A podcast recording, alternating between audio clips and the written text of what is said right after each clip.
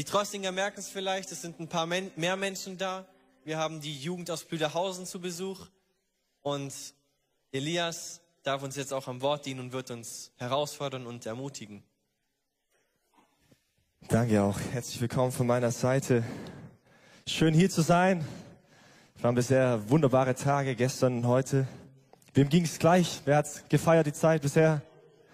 Yeah. DIT und NGY. Delight in Devotion and New Generation Youth. Das sind die zwei Jugendgruppen, die sich treffen aus Blüderhausen und Trossingen. Und ähm, ja, ich habe die Zeit sehr genossen. Es tut sehr, es tut sehr gut, sich mit Glaubensgeschwistern auszutauschen, ähm, sich, sich kennenzulernen, ähm, Schwächen zu teilen und wirklich ermutigt zu werden. Und es ist Hammer, wenn da eine Transparenz da ist.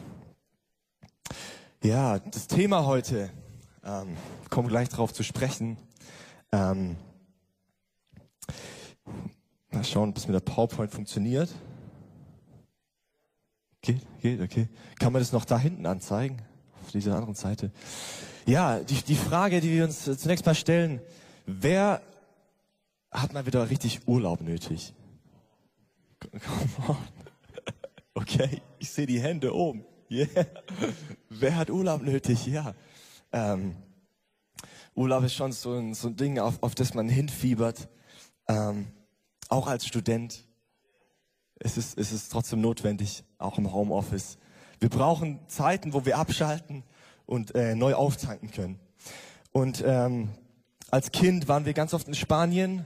Ähm, mein Opa, der war Spanier und da haben wir äh, so ein kleines Ferienhäuschen und dann waren wir jedes Jahr eigentlich in Spanien und am Strand habe ich es genossen, ähm, mich natürlich gebräunt, klar. Und danach als Kind Sandburgen gebaut. Wer, wer kennt es? So ein Bild, geht es hier? Geht glaub nicht. Naja, auf jeden Fall, wir haben Sandburgen gebaut. Wer hat schon mal eine Sandburg gebaut? Ja, paar Hände. Ja, das, das hat so Spaß gemacht. Das war dann so, äh, meine, meine zwei Brüder und ich, mein kleinerer, der war noch nicht geboren. Wir sind zum Strand vor mit Schaufel, Eimer, Pipapo und dann ging's los. Und dann kamen mehr Kinder hinzu. Und am Schluss stand eine riesen schöne große Sandburg da. Wir haben uns gefreut, wir haben uns manchmal auch noch eingegraben und Quatsch gemacht. Aber die Sandburg, das war eigentlich das Highlight an so einem Strandtag. Ich hoffe, manche von euch können sich damit äh, verbinden oder identifizieren.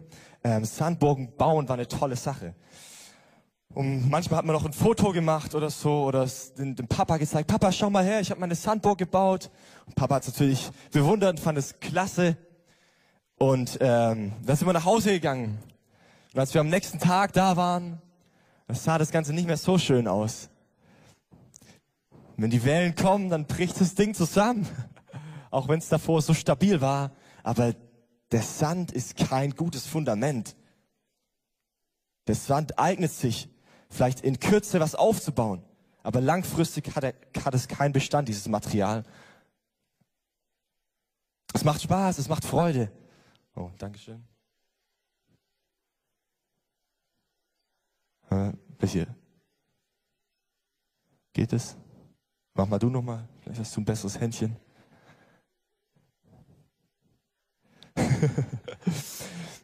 Wir haben es bestimmt gleich im Griff. Sand ist eine coole Sache, um kurzfristig was auf die Beine zu stellen, aber langfristig hat es keinen Bestand. Ja, wir haben uns gefreut, unsere Emotionen, die waren schnell da, aber am nächsten Tag waren sie auch wieder schnell weg. Das, ähm, das hat es auf sich gehabt.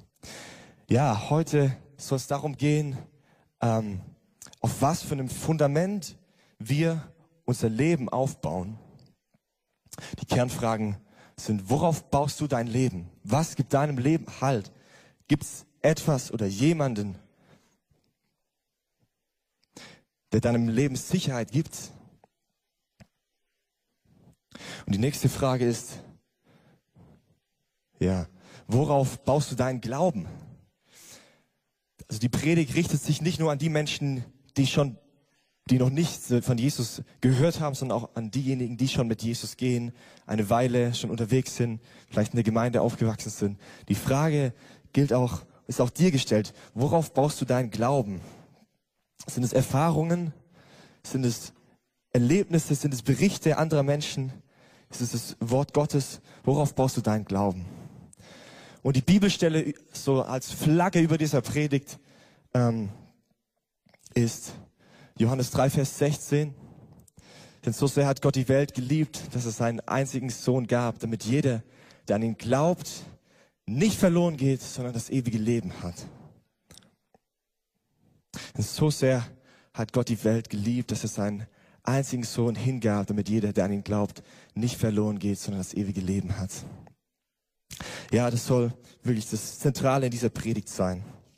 Dass nicht unser Lebenshaus auf Sand gebaut ist und bei Wellen einstürzt, dass unser Glauben nicht auf Sand gebaut ist, sondern auch die Stürme des Lebens aushalten kann. Ich möchte kurz beten. Herr Jesus, ich danke dir für diesen Abend. Ich danke dir, dass wir in dein Wort gehen dürfen. Ich danke dir, dass du uns dein Wort gegeben hast. Herr, es ist ein Geschenk. Danke, dass es durch deinen Geist inspiriert worden ist, dass wir darauf bauen können, Herr. Und ich bete, dass du mir Weisheit schenkst, dass du zu, durch mich sprichst, Herr. Herr, dass du mich benutzt, Gott, zu deiner Ehre. Herr, und ich bete, dass wir wachsen können, ermutigt werden, ermahnt werden und erbaut werden heute Abend durch dein Wort, Herr Jesus. Segne es in deinem Namen. Amen. Okay. Ja, kurz eine kleine Aktivität. Such dir mal einen Nebensitzer und stell dir vor, du wärst Life-Coach, also so, so Lebensberater. Und ähm, das sind so ganz schlaue Leute, die wissen ganz, ganz viel. Und ähm, wenn dich jetzt jemand um Rat fragt, so, und er fragt so die Frage, hey, worauf soll ich mein Leben bauen? Oder was ist wichtig, damit mein Leben äh, gelingt? Was würdest du für eine Antwort geben? Tausch dich ruhig mal aus, kurz mit deiner äh, Person links oder rechts von dir. Stell dir die Frage, was ist wichtig, damit dein Leben gelingt? Und habt ihr eine Antwort gefunden? Wenn jemand eine Antwort hat, darfst gerne rausschreien. Ja, sehr gut, sehr gut. Ich glaube, wir sind fertig für heute. Hammer. Ja, ich möchte eine Bibelstelle vorlesen. Oh, schade. Genau. Die Bibelstelle für heute ist in Matthäus 7, Verse 24 bis 28. Wer auf mich hört und danach handelt, ist klug und handelt wie ein Mensch, der ein Haus auf massiven Fels baut. Auch wenn der Regen in Sturzbächen vom Himmel rauscht, das Wasser über die Ufer tritt und die Stürme an diesem Haus rütteln, wird es nicht einstürzen, weil es auf Fels gebaut ist. Doch wer auf mich hört und nicht danach handelt, ist ein Dummkopf denn er ist wie ein Mann, der ein Haus auf Sand baut. Wenn der Regen und das Hochwasser kommen und die Stürme an diesem Haus rütteln, wird es mit dem Getöse einstürzen. Als Jesus seine Rede beendet hatte, waren die Menschen überwältigt von seiner Lehre, denn er sprach mit Vollmacht, anders als die Schriftgelehrten. Krasse Stelle. Es zeigt den Kontrast. Felsen und Sand. Hier heißt es auch, dass Stürme kommen werden. Und die Frage ist, was für Stürme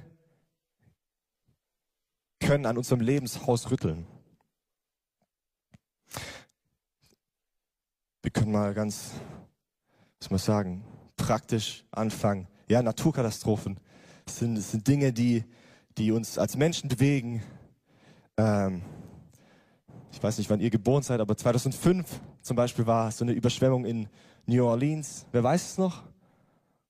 Okay, es weiß niemand mehr. ja. ja, das war echt, das war richtig schlimm. Äh, ich meine, Amerika wird, also die USA werden ja leider öfters von Naturkatastrophen heimgesucht, von Tornados und Stürmen und die hinterlassen eine Verwüstung die ihresgleichen sucht. Und Menschen sind aufgelöst. Menschen, die auf Finanzen gebaut hatten, die ihr Häuschen bauen wollten und irgendwie ein schönes Familienleben haben wollten. Alles wird weggeschwemmt, alles ist zerstört. Was bleibt dann übrig? Ist Gott dann immer noch gut? Das sind so Fragen, die dann aufkommen. Was wenn? Ist Gott immer noch gut? Wenn mein Haus von einem Sturm oder von einer Welle weggeschwemmt wird und ich lieb, liebe Menschen verlor, ist Gott immer noch gut?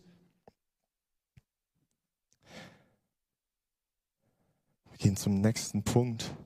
Krieg. Ähm ich denke, die meisten von euch haben Großeltern gehabt, die den Krieg miterlebt haben, der in, Deutschland und in Europa vor 80 Jahren stattgefunden hat. Äh, meine Oma hat gemeint, die Nachkriegszeit war eigentlich schlimmer als der Krieg selber, weil sie ganz wenig zu essen hatten und irgendwie so eine, ja, so eine Trostlosigkeit da war. So, so viele Leute haben Menschen verloren, ähm, so viele Menschen sind gestorben. Ja, Krieg zerstört, spaltet die Gesellschaft, bringt Uneinigkeit, bringt Hoffnungslosigkeit. Das sind so Dinge, die auch jetzt aktuell wieder in der Ukraine und in Russland eine Rolle spielen. Es ist ein Sturm, der auch unser Leben, unser Lebenshaus ins Wanken bringen kann.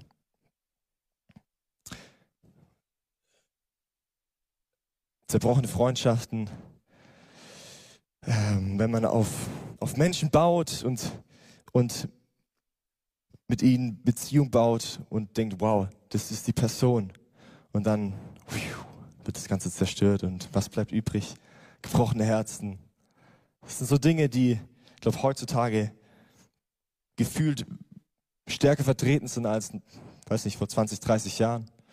Ähm, ja, man macht Erfahrungen, man lernt Menschen kennen und wird enttäuscht und es entstehen zerbrochene Freundschaften. Es ist ein Sturm, der unser Leben auch ähm, beeinflussen kann. Ich weiß nicht, ob du dich mit einer dieser Sachen identifizieren kannst. Wenn ja, dann mach dein Herz ganz weit auf und lass Gott an diesem Abend daran wirken. Wenn du Ängste hast, wenn du merkst, ja, diese Stürme, die, die rollen auf mich zu oder ist in der Vergangenheit schon auf mich zugerollt, dann ist heute Abend ein Abend, wo du dein Fundament überdenken kannst, dass es nicht wieder zerstört wird, sondern dass es in Ewigkeit bleiben wird. Ja, wir haben hier ein kleines Video, das ich euch kurz zeigen möchte. Ähm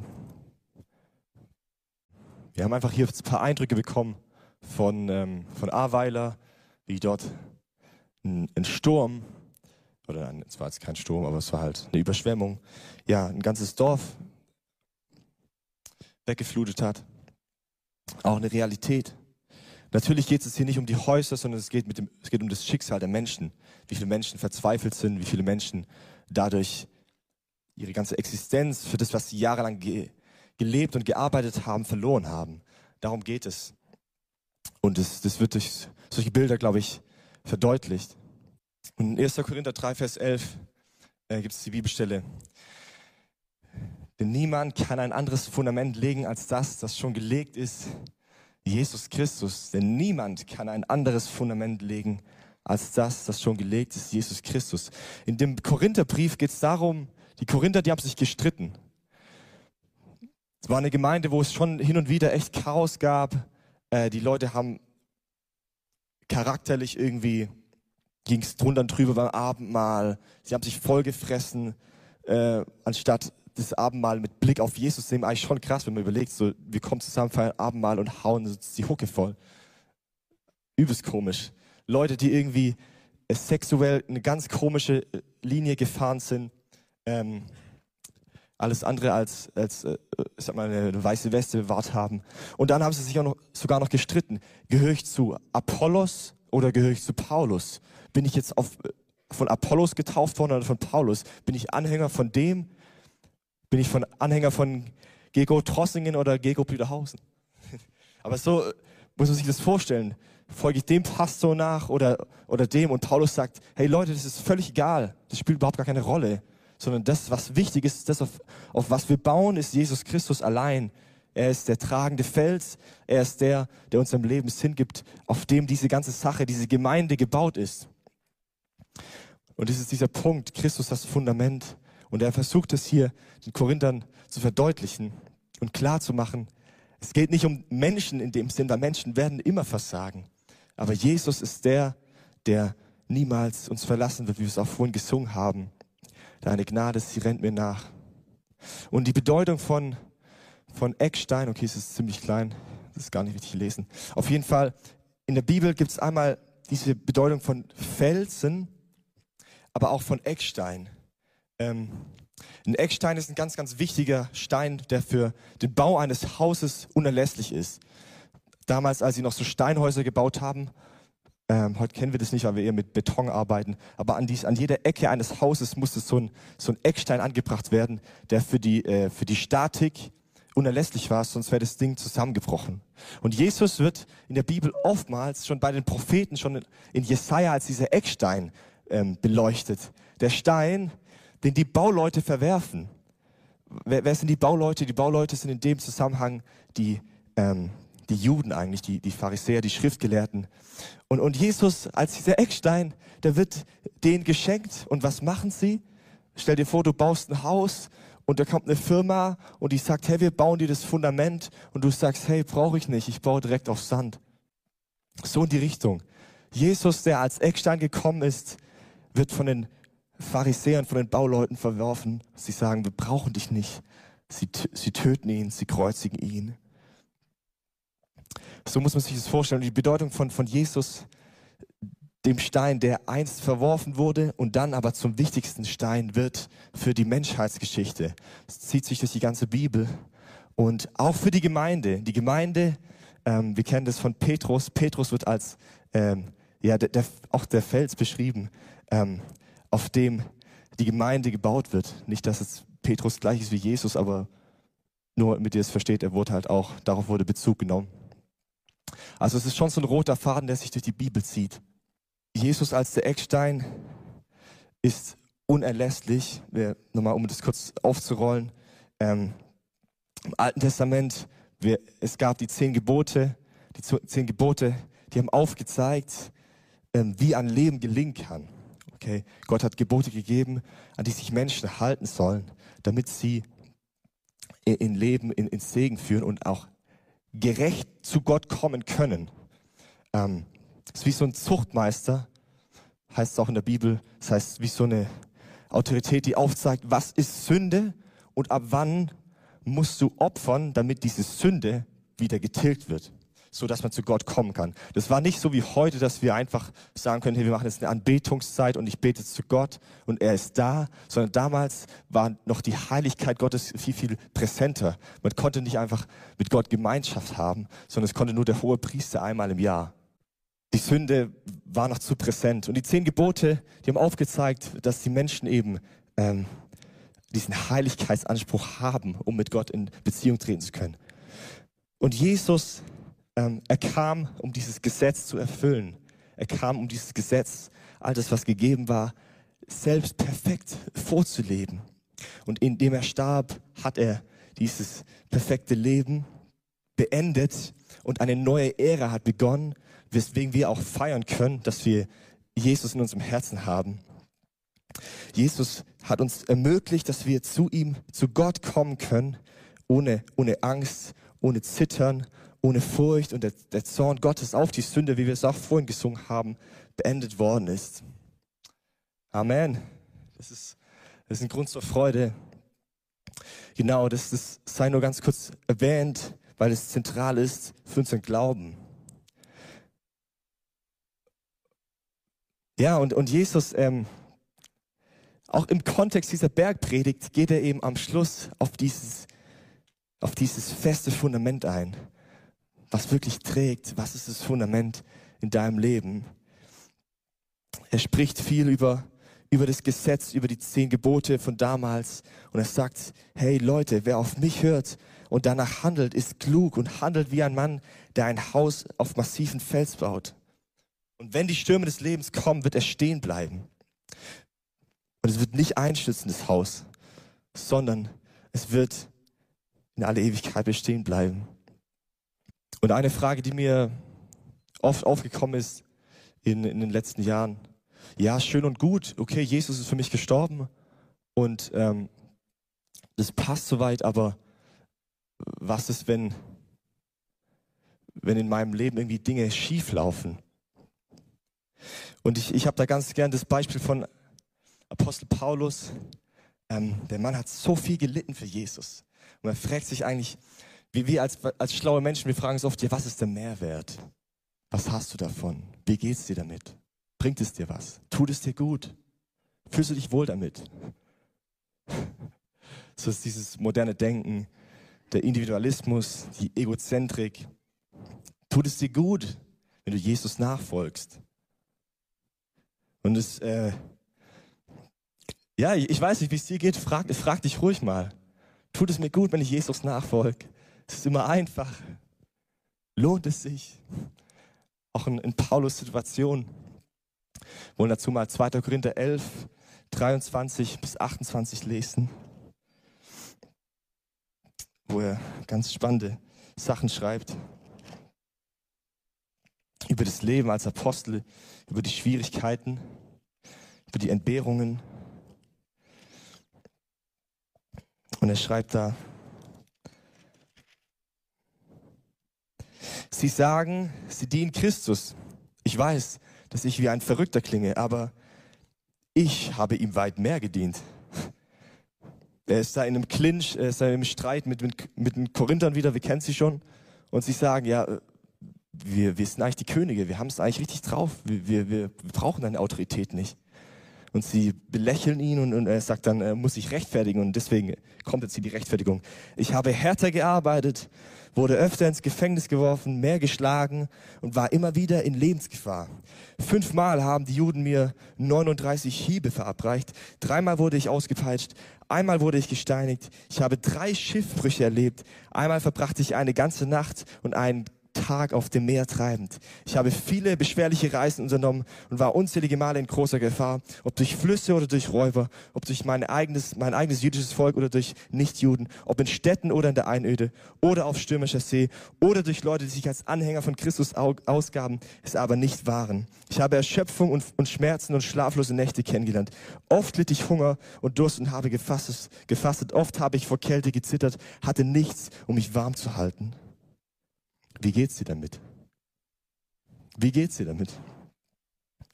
Wenn die Stürme kommen, wenn du Schiffbruch erlebst, ist Gott immer noch gut? Warum ist Gott gut? Ist Gott gut, weil wir ein schönes Leben hier auf der Erde haben? Was veranlasst so ein Mann wie Paulus zu sagen, Christus ist mein Leben und Sterben ist mein Gewinn? Ich meine, wenn ich so das mir durchlese, diese Zeile, denke ich mir, das Leben war mehr Sterben als Leben. Ist, so, ist sowas lebenswert? Wir leben in Deutschland schon in so einer Blase. Uns, uns geht es schon richtig gut. Vorhin, ähm, Joachim, wir hatten kurz gesprochen vor dem Gottesdienst, der hat gemeint, hey Leute, es ist nicht selbstverständlich, dass wir Gottesdienst feiern können. Zweieinhalbtausend Kilometer weiter in der Ukraine. Das sieht gerade ganz anders aus. Und wir haben hier die Freiheit, uns geht so gut. Wir haben die letzten Tage gegessen. Wir haben Gemeinschaft gehabt. Und die, die Frage, die immer wieder aufkommt, ist, warum glauben wir an Jesus? Warum glaubt so ein Paulus an Jesus und hält daran fest und sagt, ich erachte alles andere als Dreck im Vergleich zu dem, was Jesus mir gegeben hat? Und es ist wichtig, dass wir uns mit solchen Dingen auseinandersetzen, bevor Stürme kommen, damit wir nicht einklappen. Es gibt auch eine ganz besondere Stelle in Markus 3, äh, Lukas 3, ähm, wo es da um den, um den vielfältigen Acker geht. Und die, die, die Frage ist, der Same wird ausgesät auf verschiedene Böden. Er fällt auf den Weg, wo er zertreten wird. Er fällt unter die Disteln, er fällt ähm, unter die Dornen und er fällt auf guten Boden. Auf guten Boden, wo er Frucht bringt. Und es kommen auch so Dinge wie die, ich glaube, die Dornen, die stehen für, für den Reichtum und, und für die, die Dinge der Welt und dieses, ja, dieser Wohlstand, der uns träge machen kann. Und dann gibt es noch Verfolgung, wo auch die Wurzeln nicht tief genug reinlangen in den Boden, sondern rausgerissen werden und das Fundament, das, Wurzelwerk nicht tief genug verankert war. Und ich möchte nicht Angst machen, aber ich möchte ein realistisches Bild geben, weil Christsein nicht immer einfach ist. Christsein ist nicht ab jetzt wird mein Leben perfekt verlaufen. Das ist nicht so. Und es soll uns keine Angst machen, aber es soll uns aufzeigen, dass, dass das, was wir im Herzen haben, unsere Beziehung zu Jesus, so, so, so viel wichtiger ist als die Umstände und unsere äußere Befindlichkeit. Gott ist nicht gut, weil er uns ein tolles Leben auf der Erde schenkt, sondern Gott ist gut, weil er seinen Sohn Jesus Christus für die Sünde der Welt hat kreuzigen lassen, dass wir zu ihm kommen können. Und es, das, was wir verstehen müssen, ist, wir leben nicht nur für diese Welt, sondern wie wir es im Eingangsvers gelesen haben, denn so sehr hat Gott die Welt geliebt, dass es seinen einzigen Sohn gab, damit jeder, der an ihn glaubt, nicht verloren geht, sondern das ewige Leben erhalten wird. Das ewige Leben. Das ist das, worauf wir zulaufen. Das ist das, wofür wir leben. Und das ist das, wofür wir, wofür wir auch im Zweifelsfall mal leiden. Paulus, er schreibt den Philippern, freut euch, abermals sage ich euch, freut euch. Und er selber liegt in Ketten im Gefängnis. Was ist das für eine Freude, bitteschön? Was ist das für eine Durchschlagskraft? Was hat dieser Mann gehabt, das uns vielleicht heute fehlt? Er war so tief verankert in Christus, dass ihm das Gefängnis nichts ausgemacht hat. Er sagt sogar den anderen, hey, ich ermutige euch, freut euch über Jesus, freut euch über diesen Mann, der für unsere Sünde gestorben ist. Auch den Römerbrief hat er aus dem Gefängnis geschrieben. Und dieser Mann, er war auf Jesus gegründet und Jesus war unerschütterlich. Jesus ist unerschütterlich. Und das Werk von Jesus, es wird nicht rückgängig gemacht werden können. Egal was passiert auf diesem Planeten, es wird ein für alle Mal bestehen in Ewigkeit. Amen. Wir haben hier nochmal eine kleine Zusammenfassung. Und Paulus, er war, er war davor richtig religiös. Er war schon eigentlich oben dabei, so als, als Pharisäer. Er hat seinen Ruf aufgegeben. Und das ist ein Ding, wo ich, wo ich auch noch kurz ähm, eingehen möchte. Wir haben so Angst. Leute, wir haben so Angst um unseren Ruf. Ich, ich merke das immer wieder. So der Heilige Geist sagt zu mir, hey Eli, in der S-Bahn, geh zu der Person hin, sprich sie an oder so, gib ihr ein Kärtchen. Ich habe immer meine Kärtchen dabei. The Four, die vier Punkte, wer, wer kennt sie? Und dann die erste Frage ist, was denkt die Person? Hey, ist doch völlig egal, was die Person denkt. Erst am Freitag, ich war im Zug, musste nach Ludwigsburg gehen, um Bücher abzuholen von der Bibliothek. Und dann hatte ich den Eindruck, Eli, komm, jetzt geh zu der Person hin und gib ihr eine Karte. Und sag ihr einfach kurz, ja, sprich mit ihr über das Evangelium. Angst kommt hoch, Schweiß. Warum auch immer, ich meine, die von Ärzte ohne Grenzen packen es auch, irgendwas immer anzudrehen. Und plötzlich kommt, kommt, nicht, dass es schlecht ist, aber plötzlich hinter mir äh, steigt ein Typ ein und fängt an. Hier ist ein Geräusch.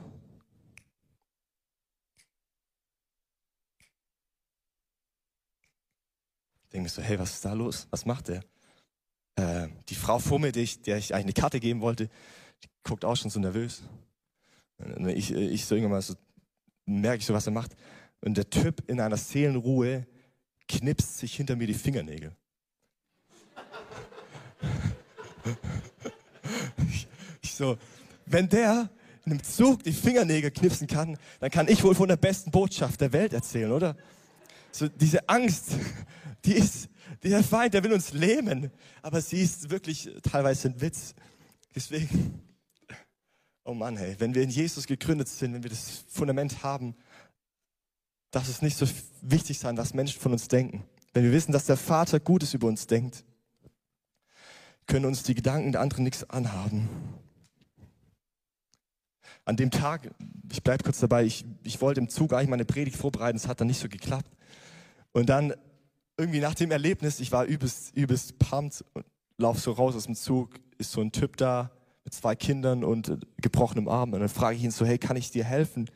Und er ist so, hey, nein, danke, aber voll lieb von dir.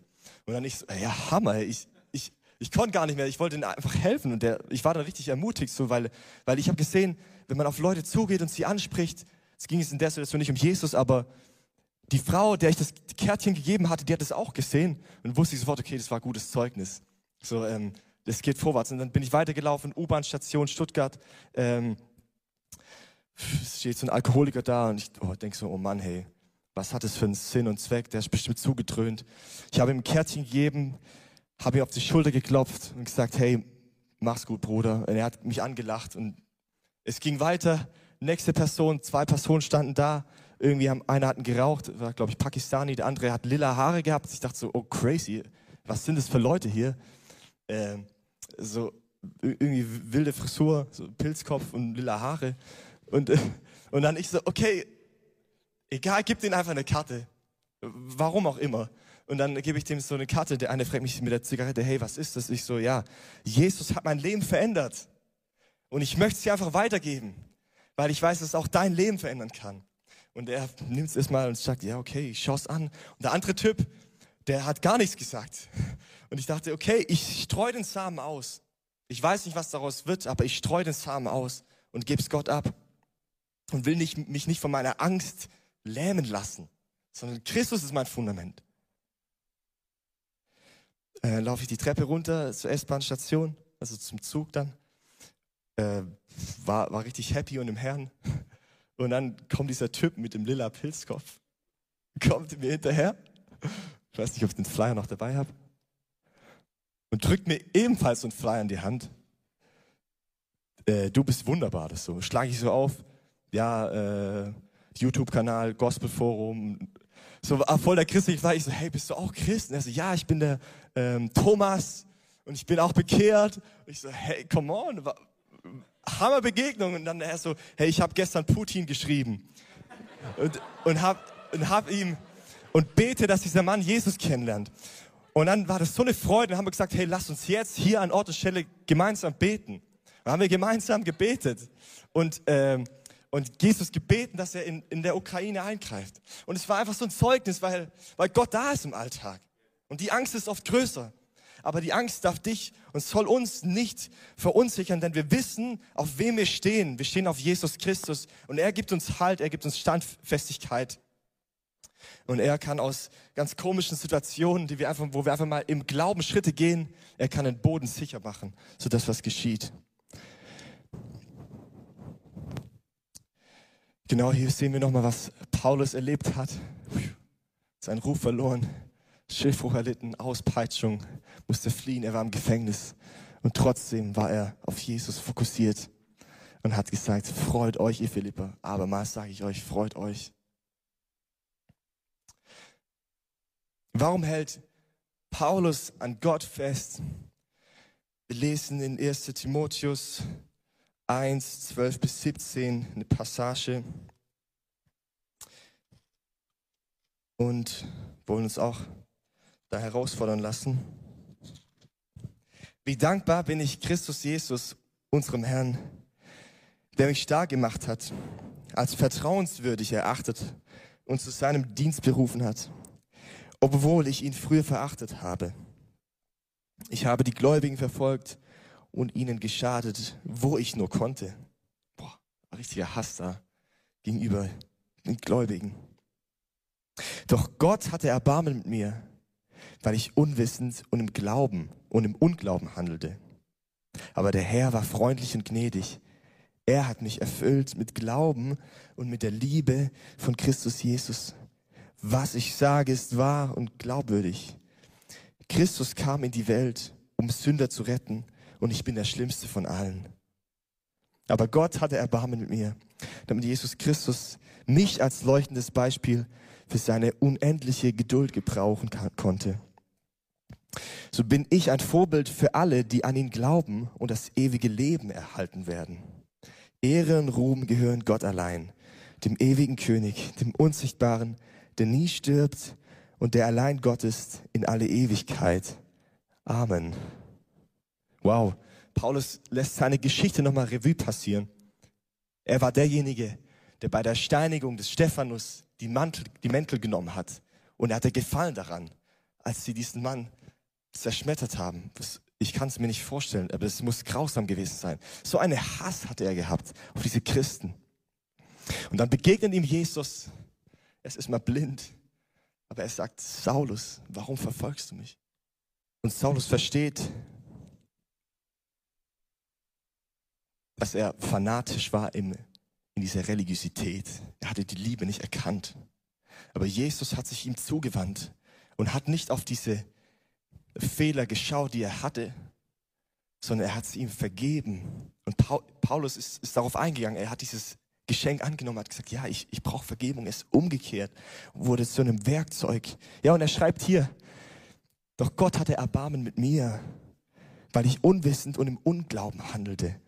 Aber der Herr war freundlich und gnädig. Und ich glaube, das war der Grund, warum Paulus auch diese Leiden ertragen hat können. Weil er wusste, dass er eigentlich ganz viel Schlimmes verdient. Aber dass Jesus ihm in seiner Freundlichkeit und Güte begegnet ist und wirklich Nachsicht hatte mit dieser Sünde. Und das ist wirklich so eine, wie soll man sagen, so eine Verankerung, diese Gnade, die der Herr Jesus mit uns hat, die wir an ihn glauben, dass er uns unsere Sünde nicht mehr länger anrechnet, sondern uns von Personen, die in der Welt leben, zu Heiligen macht, zu seinen Kindern, die zum Vater kommen dürfen, die aber Vater sagen dürfen, die bevollmächtigt sind durch den Heiligen Geist, die heilig gesprochen werden, die rein sind. Und es ist eine Sache, die, die im Herzen beginnt, die uns auch niemand nehmen kann, die nicht abhängig sein soll von, von Umständen. Aber Gott hatte Erbarmen mit mir, damit Jesus Christus mich als leuchtendes Beispiel für seine unendliche Gnade gebrauchen konnte. So bin ich ein Vorbild für alle, die an ihn glauben und das ewige Leben erhalten werden. Ich möchte noch ganz kurz auf Pastor Gennady aus der Ukraine eingehen. Ähm, der Mann, ich weiß nicht, wer von euch kennt ihn eigentlich? Okay. Also wir als Gemeinde ähm, CZ Live Peterhausen haben eine Partnergemeinde in der Ukraine, in der Ostukraine, Mariupol. Und äh, Gennady ist dort der Pastor. Die haben ein weißen Projekt, arbeiten mit weißen Kindern. Und ähm, ja, die letzten Jahre waren ganz, ganz tragisch für sie. Ähm, die Eltern von Gennady waren Alkoholiker. Gennady war bei der russischen Armee, damals war es noch UdSSR, hat seinen Freund im Krieg verloren. Ähm, und er wollte eigentlich, nachdem er studiert hatte, so die intellektuellen Menschen erreichen. Die Leute, die gebildet sind, die Akademiker, Akademikerfamilien. Und Gott hat ihn zu den weißen Kindern geschickt, obwohl er gar keine, gar keine Herz, gar keine Leidenschaft dafür hatte. Und ähm, aber Gott hatte ihn so gesegnet, wirklich Tausende von Kindern in der Ukraine haben durch ihn ein neues, neues Zuhause bekommen, eine, eine Heimat. Und es ist, wow, das ist so schön zu sehen, wie die Leben verändert wurden. Ähm, seine Frau ist krank geworden, als der Krieg ausbrach. Ähm, hat ein Trauma bekommen. Und ich weiß noch, 2014, da war der Gennady bei uns in der Gemeinde und hat gesagt, er hatte eine Vision. Und da, da ging es irgendwie darum, er hat ein Lied angehört ich glaube klassische Musik. Ähm, und plötzlich sah er einen Sturm aufkommen. Er sah einen Sturm und er wusste nicht, was es war. Er war wie in Schockstarre. Er wusste nur, das wird richtig übel. Und danach hat er den Titel des Liedes äh, rausgesucht und der Titel des Liedes war The Storm. Ja, und die, die Lage in der Ukraine ist echt schwer. Es sind schon seit 2014 oder seit der Krieg begonnen hat, 20.000 Menschen gestorben. Das ist nicht so präsent in den Medien, aber es ist schon richtig viel, 20.000 Menschen. Wie viele Einwohner hat Drossingen? Das ist echt viel, das ist richtig viel. Genau, und dann stellt sich auch so Fragen wie, äh, was hat Gennady eigentlich für einen Zweck? Ich meine, er lebt, seine Frau ist so krank, äh, er hilft Kindern, er ist im Krieg. Warum ist Gott da noch gut? Ähnlich wie wir es bei Paulus gelesen haben. Das ist mal so ein heutiges Beispiel. Wieso ist Gott da noch gut? Und ähm, Donnerstagnachmittag kam der Sturm und er, äh, nicht der Sturm, der Krieg. Und er musste dann fliehen.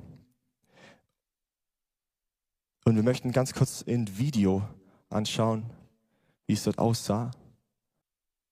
Ja, es sind krasse Eindrücke irgendwie zu sehen, wie Zerstörung sich da breit macht. Wir können gern weitermachen. Ich wollte euch einfach nur kurz einen, einen kleinen Eindruck geben, ja, wie das aussieht, wie die Realität dort aussieht, dass es, wow, ähm, für uns nicht vorstellbar ist. Ja, aber wenn solche Stürme kommen, wenn Krieg kommt, wie wir es ganz am Anfang hatten, worauf baust du? Das ist die Frage, mit der ich schließen möchte. Worauf baust du dein Leben? Was oder wer ist das Fundament deines Lebens? Das ist eine Frage an all diejenigen, die Jesus noch nicht im Herzen haben oder nicht ganz verstanden haben. Ja, worauf baust du dein Leben? Das Musikteam kann gern schon nach vorne kommen. Sind es Freunde? Ist es Familie? Ist es die Anerkennung beim Menschen? Sind es deine Begabungen, deine Talente? Sind es die Dinge, die dir Halt geben? Was ist es, was deinem Leben Fundament gibt? Was deinem Leben Halt gibt? Und die zweite Frage ist an diejenigen, die schon mit Jesus gehen. Worauf baust du dein Glauben? Dein Dienst in der Gemeinde? Es ist vielleicht, dass du aus einer christlichen Familie kommst und ihr schon immer Christen wart. Worauf baust du deinen Glauben? Ist es, weil Gott dir tolle Dinge geschenkt hat? Weil du vielleicht begabt bist, weil du in einem sicheren Land lebst? Wenn das deine Sicherheit ist, dann möchte ich dir sagen, hey, Jesus ist noch viel mehr. Jesus ist noch viel mehr als eine tolle Familie und wir wünschen das alles und ich glaube, dass Gott es auch schenken kann und möchte, wirklich. Aber die Realität ist, dass wir in einer gefallenen Welt leben, wo nicht immer alles perfekt ist. Und Gott aber immer noch gut ist. Auch wenn Stürme kommen, auch wenn Satan kommt, auch wenn die Sünde lauert, wenn Zerstörung kommt, Gott ändert sich nicht. Er bleibt gut. Und er bleibt gut, weil er bereitet einen Weg für uns in die Ewigkeit, in die Herrlichkeit, wo kein Leid mehr sein wird, kein Geschrei, keine Tränen, keine Krankheit. Und wir in Ewigkeit mit ihm leben dürfen. Ja. Ich möchte dich einladen, wenn du heute Abend hier bist und sagst, yo, mein Lebensfundament ist irgendwie bröcklich. Ich weiß nicht, auf wen ich bauen soll. Ich lade dich ein, komm nach vorne, mach das deutlich. Wenn du einfach nach vorne kommst, es gibt Leute, die für dich beten. Und komm zu Jesus. Er ist der Einzige, der deinem Leben Sinn geben kann auf Ewigkeit. Er ist der Einzige, der die Sünde vergeben kann und den Weg zu Gott frei machen kann. Denn er ist das Leben. Er ist der Weg und er ist die Wahrheit. Und niemand kommt zum Vater außer durch ihn. Wenn es sich anspricht, dann komm ruhig nach vorne. Ähm, das Gebetsteam darf auch nach vorne kommen. Wir möchten gerne für dich beten. Ja, und wenn du länger im Glauben unterwegs bist, ich wiederhole es nochmal, und du merkst, dass nicht Jesus das Fundament ist, sondern die Dinge drumherum, hey, dann mach das auch deutlich und komm nach vorne und sag, ich möchte für mich beten lassen, ich möchte bekennen, Jesus, vergib mir. Da, wo ich dich auf so oberflächliche Dinge beschränkt habe. Herr, ich möchte dich neu kennenlernen und erleben, dass du trägst, auch wenn die Stürme kommen. Und ich möchte erleben, dass du fest bist, auch wenn die Stürme kommen und mein Lebenshaus nicht einstürzen wird. Halleluja. Danke, dass du unsere Predigt angehört hast. Wenn dich die Botschaft angesprochen hat, dann teile sie gerne mit deinen Freunden und Bekannten, dass auch sie diese Predigt hören können. Wir wünschen dir Gottes Segen.